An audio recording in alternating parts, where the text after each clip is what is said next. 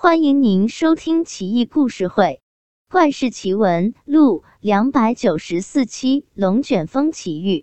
江南军使苏建雄有处别墅建在毗陵，也就是如今的江苏常州。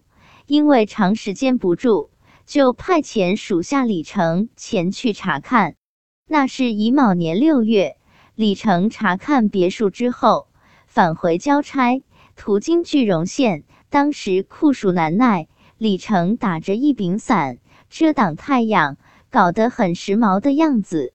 忽然，平地刮起大风，飞沙走石，路边的树木都被连根拔起。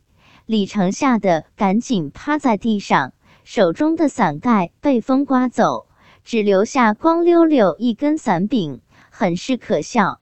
风消停之后，李成又往前走了几十步。暴雨滂沱而下，李成被淋成落汤鸡，叫苦不迭。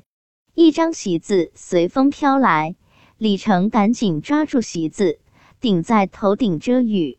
电闪雷鸣，闪电击中路边几户人家，紧接着龙卷风呼啸而至，卷起一家房屋，升上半空。依稀还能听到空中房屋内有人呼救的声音。龙卷风漩涡内，霹雳闪电大作，将半空中的房屋打个粉碎。男女老幼十余人从天而降，落在桑树林里，居然都毫发无伤，相互搀扶着站起身来，庆幸不已。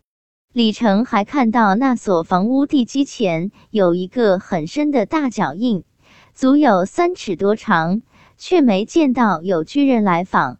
李成见此地凶险无比，踏着泥泞，硬着头皮继续前行。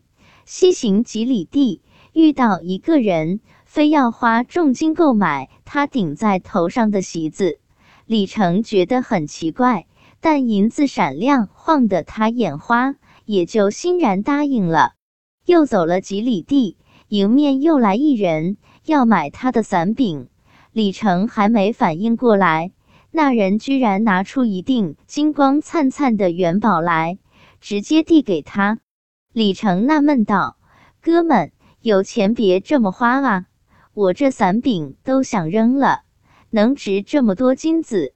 你别逗我了。”那哥们急了，抢过伞柄，一把将他推在地上，把金元宝扔给他，急匆匆的走了。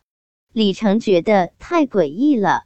挣扎着起来，追上前去问他到底想干嘛。那人快步疾行，不置可否。李成追赶不上，最后就携带金银回去了。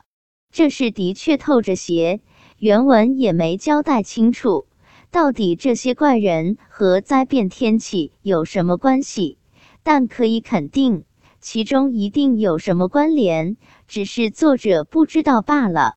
真是费思量呀，各位觉得呢？